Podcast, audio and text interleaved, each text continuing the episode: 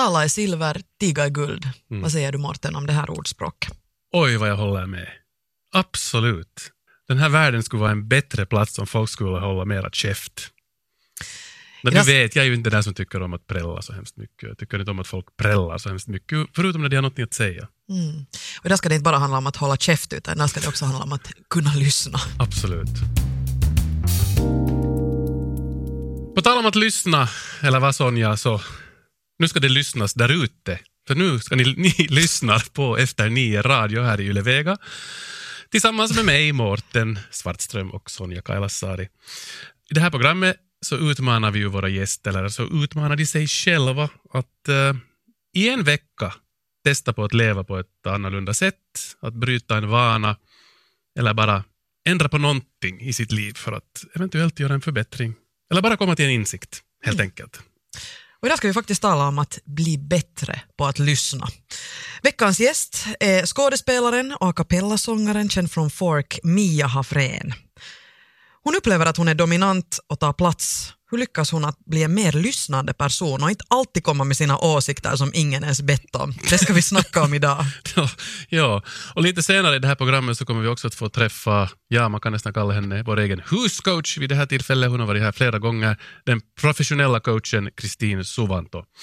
Hon har gett eh, vägledning och verktyg åt Mia, åt Mia Hafrén för att få bukt med det här, ja, vad ska man nu kalla det, är det ett problem? Det vet vi inte. Vi ska se om det är ett problem. Men överhuvudtaget så hon har fått hjälpmedel av Kristin Suvanto. Mm.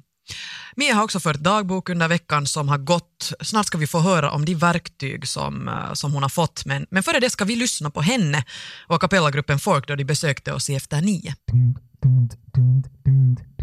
I remember when, I remember, I remember when I lost my mind Something's so pleasant about the place. Even your emotion have an echo in so much space. Now when you're out there without care, yeah, I was out of touch. But it wasn't because I didn't know enough. I just knew too much. Does that make me crazy? Does that make me crazy? Does that make me crazy? Possibly. Hjärtligt välkommen skådespelaren Mia Hafrén. Tack. Um, ja, vi, vi börjar direkt med den här utmaningen och orsaken till att du ville anta den. Berätta. Uh, jag tycker att ut, anta en utmaning är alltid hälsosamt för oss alla. Mm. Och uh, så jag var jättetänd på idén. Sen var det lite svårare att hitta en utmaning. Uh, jag är ganska snabb på att ta utmaningar. Jag brukar ta dem snabbt och göra dem, få dem överstökade. Och så tänkte jag att nu ska jag ta någonting som, som jag på riktigt, på riktigt skulle vilja få en ändring på. Då, det här. då tänkte jag att vad skulle hända om jag skulle lite uh, dämpa på snack? Och Alltså på ditt eget på snack? På mitt eget snack, ja. Uh, och, och det här, det har att göra med många olika orsaker. Delvis så har jag en position på min arbetsplats där, där det är meningen att jag ska ha mycket åsikter. Vi har en, mycket, uh, en grupp full av massa åsikter och alla tutar ut dem hej vilt, vilket egentligen betyder att vi inte riktigt lyssnar på varandra där. Och, och sen börjar jag också uh, känna att när jag till gå och titta på en föreställning, så är jag tvungen att sekunden jag kommer ut därifrån ha en åsikt om det jag just så. Delvis har det att göra med att det är så jag är skolad. Det är fyra år analys på Teaterskolan. Du ska analysera vad du ser. Du ska ha en åsikt om det och kunna genast säga vad som är bra, vad som funkar och varför det inte funkar eller varför det funkar. Och, det här. och sen sätter man sig på krog med sina vänner och så har man en massa åsikter. Och egentligen när jag började fundera på det här så märkte jag att det är inte liksom de här åsikterna egentligen som är det där som känns jobbigt, utan det är det att, att vi lyssnar ju inte på varandra. Så att både liksom i en dialog med nära och kära eller med kompisar eller på ett arbetsmöte. Så när den andra pratar så har den kommit en tredjedel in i sin mening och så har jag redan börjat fundera vad jag ska säga när, det, när, när jag kommer att ta min tur till nästa. Och jag är definitivt inte ensam om det här. Och det här. Så i princip så skulle man kunna tänka att mitt mål här är inte att prata mindre, utan mitt mål är att bli en bättre lyssnare och en aktiv lyssnare. Mm. Det låter som, som eh, en bra idé och som säkert många andra kunde ta lärdom av också. Så det, det handlar inte egentligen bara om att, att göra det här eller att du har gjort det under en vecka utan någonting som skulle kunna följa med dig kontinuerligt. Jo, absolut. Det här är ju en bra början och egentligen så hade jag börjat från, jag började för ett år sedan ungefär studera till att bli terapeut. Och Och då, någonsin måste man ju lyssna. No, då om någonsin måste man lyssna. Det var det jag insåg när jag satt där, att, att det är ju inte så att folk kommer till en för att be om råd, utan folk kommer egentligen för att få prata och att någon ska lyssna. Och jag tänkte att det är ju helt otroligt synd att vi i dagens läge måste gå till en terapeut för att få prata till punkt. Och att någon inte genast försöker förbättra vad jag säger, komma med goda råd, utan faktiskt bara lyssna och ställer en följdfråga ännu till. Att vad menar du med det här? Eller varför tänkte du så här? Eller vad betyder det här för dig? Eller varför, varför tar du upp det här? Och jag blev hemskt liksom fundersam över hur jag själv beter mig med mina vänner. Att, jag menar, det är klart att man vill ofta dela med sig att när du berättar någonting så, ah, jo, jag har också en upplevelse av det här. Men ibland så skulle det ju vara bra att faktiskt bara vara tyst och låta den andra tala och ännu ställa en fråga och kanske ännu en följdfråga. Så att den andra faktiskt upplever att jag lyssnar till punkt. Mm.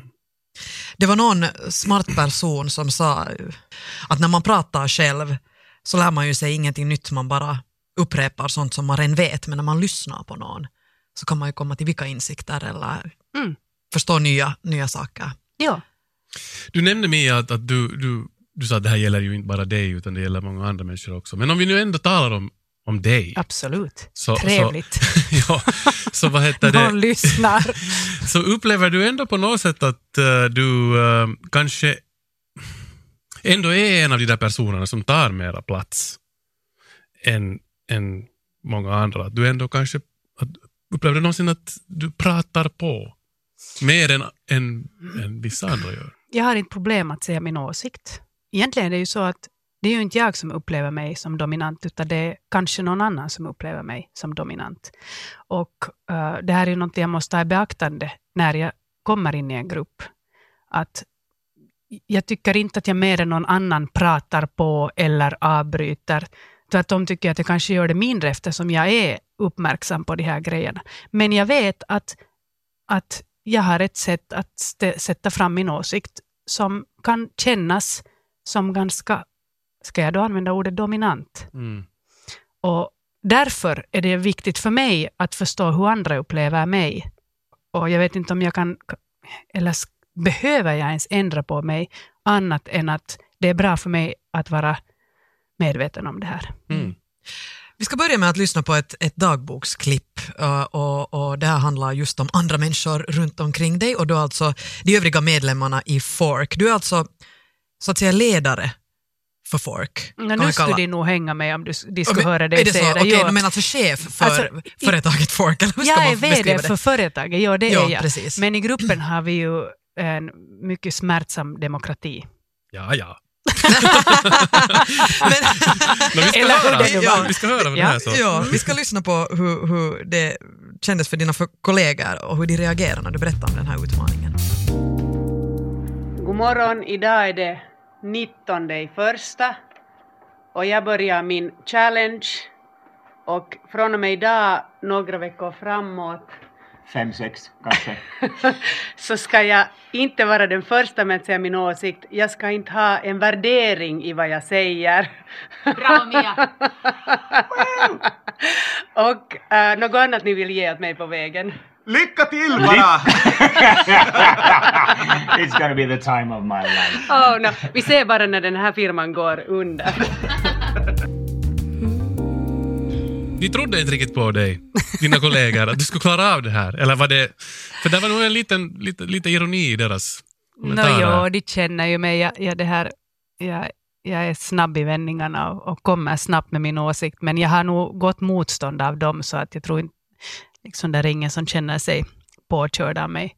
Och sen är vi är så här ironiskt stödande av varandras försök, men att, men att jag skulle vilja påstå att det nog skedde en förändring i vår grupp när jag på riktigt började försöka aktivt göra det här.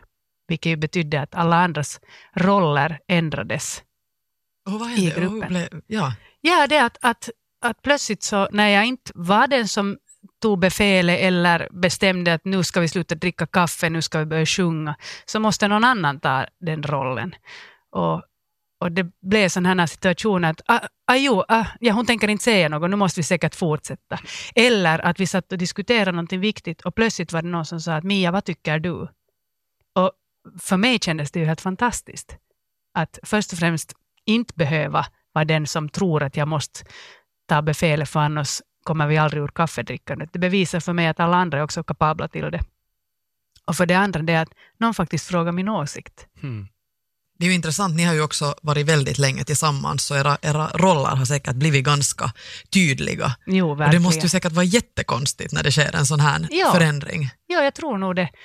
Jag tror det. Och i något skede tror jag att de också har sagt nu, måste vi sluta med det där en stund för nu måste vi på riktigt lösa det här.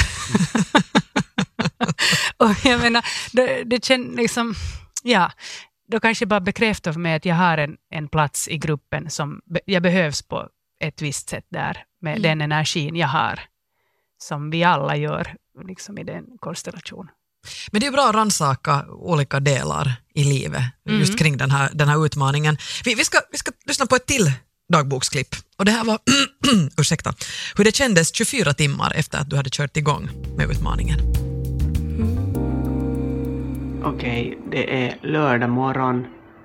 Uh, jag har varit 24 timmar nu med min challenge. Igår var jag på en träff. Uh, det var inte roligt.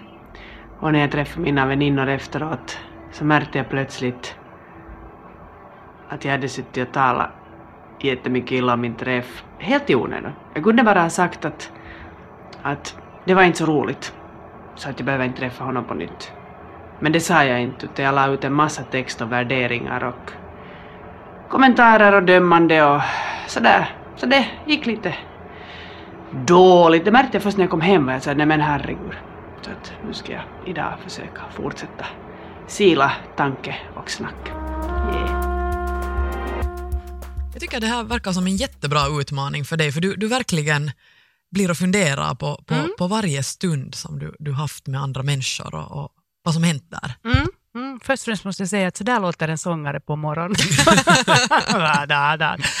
Ja, alltså det, det, när man börjar jobba med sådana sidor av sig själv och man tar det på allvar också att, att det ska faktiskt på riktigt bli något resultat så ja, alltså det är väldigt hälsosamt. Och framförallt tänker jag det där med att jag menar, vi har ju en tendens att vi vill skvallra med varandra och berätta saker och så här. Och då vill man att båda, om man är två som talar, att båda är med eller den gruppen är med. Det är hemskt om någon sitter tyst för det känns som att den är liksom svikare. Att hej, nu ska vi alla tala illa om den här personen. Eller så. Uh, inte för att jag försöker syssla med att tala illa om personen, men det händer att man hamnar in i en sån här liksom smaskande. Och det är det som jag tycker personligen att jag skulle vilja slippa. Mm. Och så märkte jag att när jag börjar låta bli med det här så är det väldigt provocerande. När man andra? sitter, ja, för när man sitter tyst så är det sådär att jag tror att du är bättre än oss andra när du tänker slänga dig med här i den här skitkastningen. Och, och det här, och man liksom på något vis höjer upp en spegel att är det här nu nödvändigt att vi ska sitta här och älta den där föreställningen som ingen av oss tyckte om. Om inte vi tyckte om så låt det vara. Och så går vi Mm. vidare med livet. Men finns det också en tendens att människor är jättesnabba på att kasta fram negativa saker istället för att lyfta fram, kanske upp liksom de där positiva sakerna? Vare sig det är Absolut. föreställningen eller en person eller så. Absolut. Absolut. Det, det handlar ju om precis allting. Och det tänkte jag just med den här utmaningen, att när jag började med att, att säga att min utmaning är att jag ska ha mindre åsikter, så tänkte jag att jag måste ju vända på det, att min utmaning ska ju vara att jag ska lyssna mera. Att det är en positiv sak och inte en negativ sak. Och det handlar om precis allt. Det talar vi om mycket i Fork också, att hur, hur ge positiv feedback utan att det blir liksom konstigt. Men att man är jättesnabb på att säga att hej, det här funkar inte och, och vad gör du där när det här låter inte bra? Och det är kanske för att vi har en tillit till att vi vet varandras styrkor, men det är ju vi väldigt bra att ibland också liksom påpeka det. Och nu har vi faktiskt under den här perioden flera gånger sagt åt varandra att vitsi, det låter bra när du gör det där. Och, och det är ganska roligt, vi har sjungit tillsammans i över 20 år, så att man plötsligt får en komplimang av sin kollega som säger att wow, så, okej, Mm. det är väldigt trevligt. Ni lyssnar alltså på Efter nio radio här i Yle Vega tillsammans med mig, Mårten Svartström och med Sonja Kailasari. Vi sitter här tillsammans med Mia Hafrén som är den här veckans gäst som har antagit utmaningen att bli en bättre lyssnare. Och om en liten stund ska vi också få in professionella coachen Kristin Suvanto som alltså har hjälpt Mia att eh, bli en bättre lyssnare. Vi ska få höra hur hon har hjälpt, hjälpt dig Mia. Men, eh, men vi fortsätter ett litet tag till här ännu. Ja. Nästa dagboksklipp eh, är inspelat en vecka efter utmaningen. Hej, eh, det är söndag. Det är lite på en vecka sedan jag startade min, min challenge och eh, det här veckoslutet var vi i Luxemburg och hade keikka och såg andra band också. Och jag konstaterade när jag satt och tittade på de här banden att efteråt så kommer vi att tala om vad vi tyckte och inte tyckte om de här banden. Och jag funderar, varför i hela fridens namn måste jag uttala mig om en sån sak? Vad har det för betydelse? Vem bryr sig?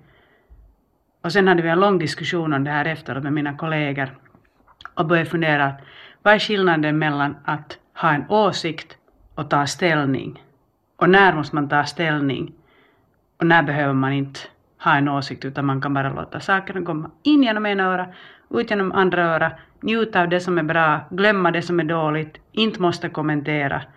Huh, är mycket, mycket på gång. Upplever du Mia att du går omkring och bär på en massa stuff som du vill få ut? jag vet inte, det bara slog mig. Att... Nej, faktiskt inte.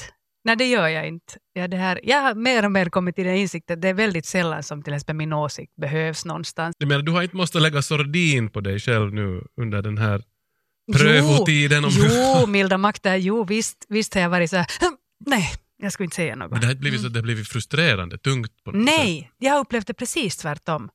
Jag har upplevt det faktiskt som jätte, jätteskönt, alltså väldigt befriande. Alltså jag måste ju inte alltid säga min åsikt och vad jag, hur jag tänker om det ena och det andra. Först om någon kanske frågar så är den kanske på riktigt intresserad. Men innan det så, jag kan ju bara veta det själv.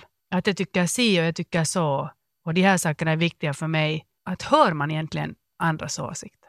Man hör ju inte egentligen. Det som hände förresten då när vi var på den här konserten efteråt när vi sen började tala istället om hur man ger åsikter eller tar ställning och inte om själva föreställningen var att vi talar inte ett ord om själva föreställningen för att alla var så att "Nå, inte är det något roligt att prata när Mia inte ändå kommer att säga någonting. alltså, och, och just att det blev för alla så här att "Nå, inte ska vi nu sitta här då och vara kritiska, det känns bara dumt. Mm. Så jag tror att, att jag skulle våga säga att alla i folk har liksom tänkt på det här nu och funderat att måste man hela tiden gå omkring och vara så analytisk och Mm. kritisk framför allt. Mm. Vi ska se om, eh, om vår nästa gäst kan svara på den här frågan. Och dessutom, eh, hon är också den personen som har lite väglett dig. Ni har diskuterat Mhm. inför och Mhm. under den här, Mm. den här eh, tiden. Eh, vi ska se vad hon har att säga. Hon har också suttit och lyssnat på vårt samtal här. Nu ska vi få in den professionella coachen Kristin Suvanto. Hjärtligt välkommen också Kristin Suvanto. Tack. Nå, för det första, du har ju suttit och lyssnat på den här diskussionen. Vad väckte det sådär i största allmänhet för, för tankar? Jag tänkte att det här är ju ett allmänt dilemma. Det är ju det som var och varannan människa, att om man nu säger så hur bra är vi på att lyssna på varandra överhuvudtaget. Vi är väldigt noggranna med att komma med våra åsikter och, och föra fram oss själva kanske också. Sen har jag så mycket mera viktiga saker kanske än grannen har. Så att, att genast om jag kan snappa upp någonting som ens jag kan föra in det på, ja men vet du vad som hände hemma hos mig? Så då, då heter, för jag nog fram det också. Mm. I och för sig så ska man ju inte ta bort det heller för att sån här, att sitta på café och prata om det, om det är så att det, alla får tala. Men oftast är det kanske i grupper så att det är någon som väldigt mycket styr och ställer och de andra lyssnar. Och då är det ju inte okej. Mm. Var det så att ni, ni träffades tre gånger? Jo. Eller ni har träffats tre Mm. gånger. Jag vet Ja. inte om det blir flera träffar ännu. Men, men en av de grejer som, som eh, ni gjorde var att eh, du bad Mia fylla i en, en kartläggning av hennes personlighet med ett så kallat Total SDI-test, en personlighetskartläggning. Eh, varför gör man det här och vad, är det för ett test? Vi tittar egentligen på styrkorna först, för där är det också att vissa styrkor, det utgår från att alla människor har en massa olika styrkor. Det är att någon person kanske tycker att det är irriterande, så beror bara på att man kanske överdriver den styrkan som man har. Så att vi tittar utifrån det. Men sen har vi också fyllt i en sån här, och speciellt i grupper så det är jättebra att känna till. För det första så varje grupp är specifik och alla grupper är jättebra. Så många gånger när man gör en kartläggning på det här viset så ser man att okej, okay, så som det här Total SDI då är indelat i, det finns sju olika människotyper. Mm. Så plötsligt om det är en grupp på fyra så som ni är här nu eller är ni fem, sex kanske så här, så då tänker man att oj nej, nu är vi två av den sorten och så fattas det en sån här att var ska vi gå ut på stan och hitta en sån person, vilket det ju inte alls är fråga om. Utan tvärtom så säger man att vilka styrkor har vi i den här och hurdana personligheter har vi? Och så lär man sig av det också att okej, okay, det här är våra styrkor, men det kanske fattas från oss, det vill säga att det är våra utmaningar. Men då är någon i gruppen så består ju av den här och har också lätt för att ta den rollen. Och här är just det som kanske Mia pratade om också, att det behövs någon som, som leder, någon som håller spelregler. Det finns någon som är kreativ, någon som uh, visionären. Det behövs någon som faktiskt också sätter sig ner och, och kanske funderar, man inte rusar full fart framåt, utan att man stannar upp och söker faktiskt lite fakta och sånt här. För i annat fall så fattar man ju alla beslut på det här viset och det kanske inte alla gånger är, är byggt på, på fakta. Mm. Men vad, vad, kom, vad kom eh, man fram till då, Mias personlighetskartläggning? Hurdan person är hon? Nu talar jag om dig i tredje person här, det är trevligt.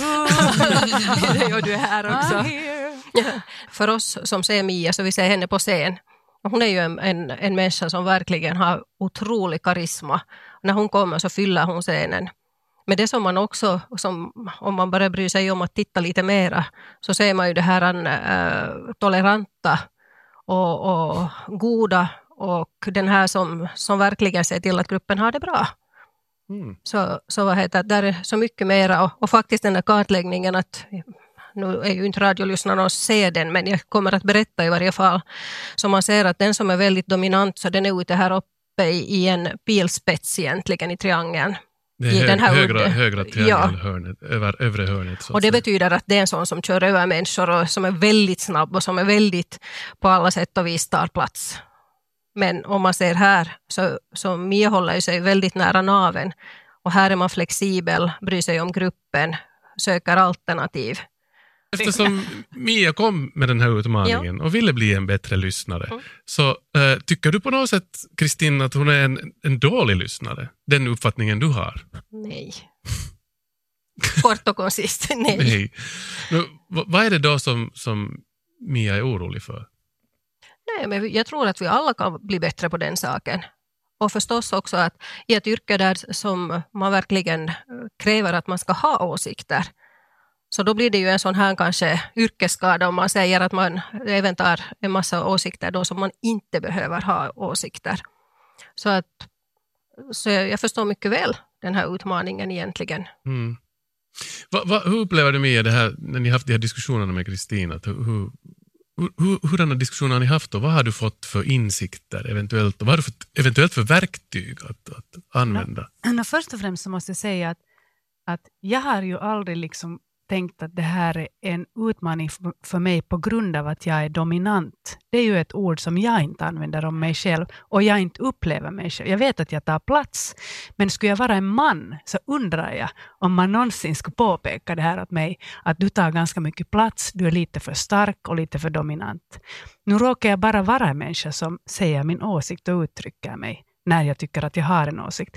Så egentligen vad vi pratar väldigt mycket om är liksom mera kanske det att delvis att, att acceptera vem man är och de kvaliteter man har, men som sagt också det här, det är ju bra att veta vad man utstrålar så att man kan liksom i olika sällskap ta det i beaktande. Men det här, vad jag egentligen söker är kanske meditation. Inte hur jag ska behärska mig och min starka energi, utan hur jag, hur jag ska få mitt inre jag att lugna ner sig så att jag inte behöver liksom känna att jag måste säga min åsikt. Och, och framförallt i folk upplever jag, jag menar vi är sexdominanta människor där det liksom jag upplever inte att jag trampar på någon där. Så att det här var alltså hela den här processen som i princip nu har pågått tre veckor för mig, har varit större än bara det. För jag börjar se på mig själv att vad är det här med att folk säger att, mig att att du, du behöver inte vara så stark hela tiden. Va? Va? Va? Vad menar man? Jag är ju så, så här är jag. Att om du är så där stark kvinna så vet du, du, du skrämmer bort män. Aha, okej, men jag menar vad ska jag göra åt den saken? Och vilken, säg en man som ni upplever att det är en stark man. Vi, vi talar inte så. Vi talar om starka kvinnor och män. Mm. Och, och där liksom märker jag att jag är ju liksom och provocerar. När jag är på scen och smäller till med hela mitt jag, så får jag höra kommentarer om det att hu, hu, hui, du är nästan lite för mycket. Alltså, jaha, okej. Att, ja, det är ingenting som jag liksom hittar på, utan det här är nu så som jag är när jag kommer ut med, med det bästa jag kan erbjuda när jag stiger ut på scen. Så, så egentligen med Kristin, alltså det har varit en, vi har haft fantastiska samtal. Uh, jag märker att oj, jag är i en jättestor process här med att liksom egentligen sluta be om ursäkt för att jag tar den plats jag tar. Om vi tar på ett allmänt plan, jag tänkte bara fråga Kristin dig att om, om, om någon kommer, inte nu kanske du Mia, men någon annan, vem som helst kommer till dig och, och säger att den skulle vilja ha hjälp, att den, den, den har fått sådana signaler om att den skulle vara en, en dålig lyssnare. Eller den tar mycket plats och den ska alltid säga sitt. Och Var börjar man uh, hjälpa den här människan på något sätt? Jag börjar med att fråga att hur tänker du då? Att berätta mera naturligtvis. Att i vilka situationer är det fråga om och så vidare. Att oftast är det just precis så som Mia här sa också, att det kan vara någon som misstolkar det och så börjar jag själv tro att jag behöver ändra på mig och den människa som jag egentligen är.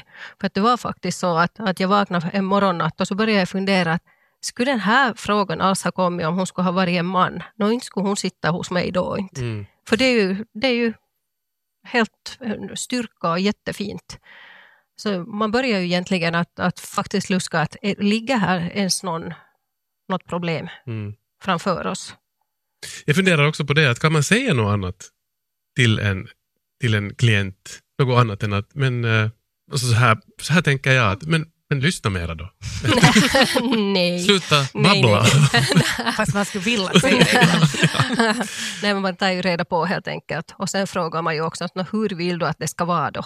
Mm. Och sen så tar vi de där stegen där. Och vilka situationer? Och hur kan du dämpa dig då i så fall? För att nu, vi måste ju nog medge, vi alla i olika situationer så är vi dåliga lyssnare. Kanske just ja det finns en massa olika orsaker varför vi är det.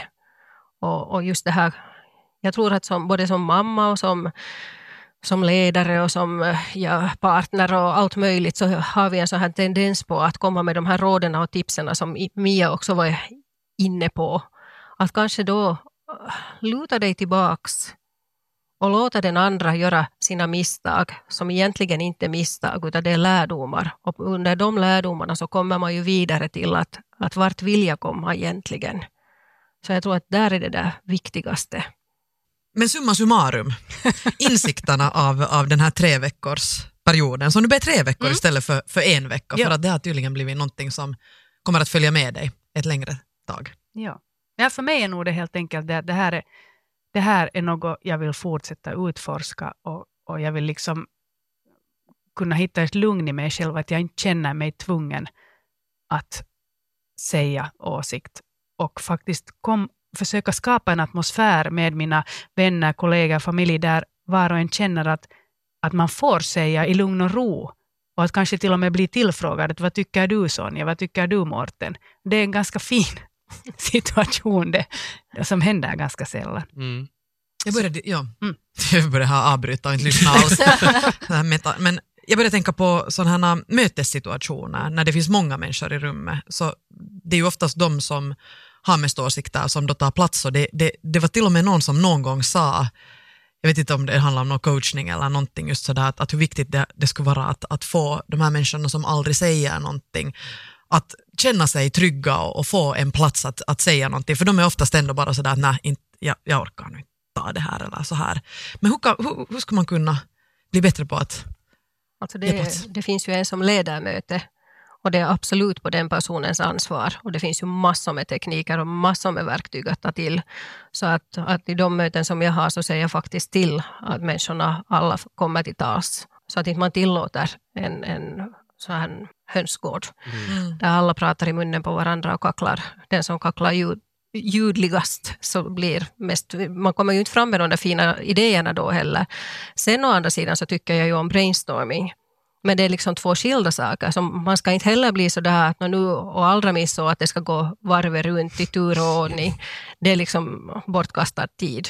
Mm. Men så att man verkligen ser också att men nu ser jag Morten att du har någonting på hjärtat, säg.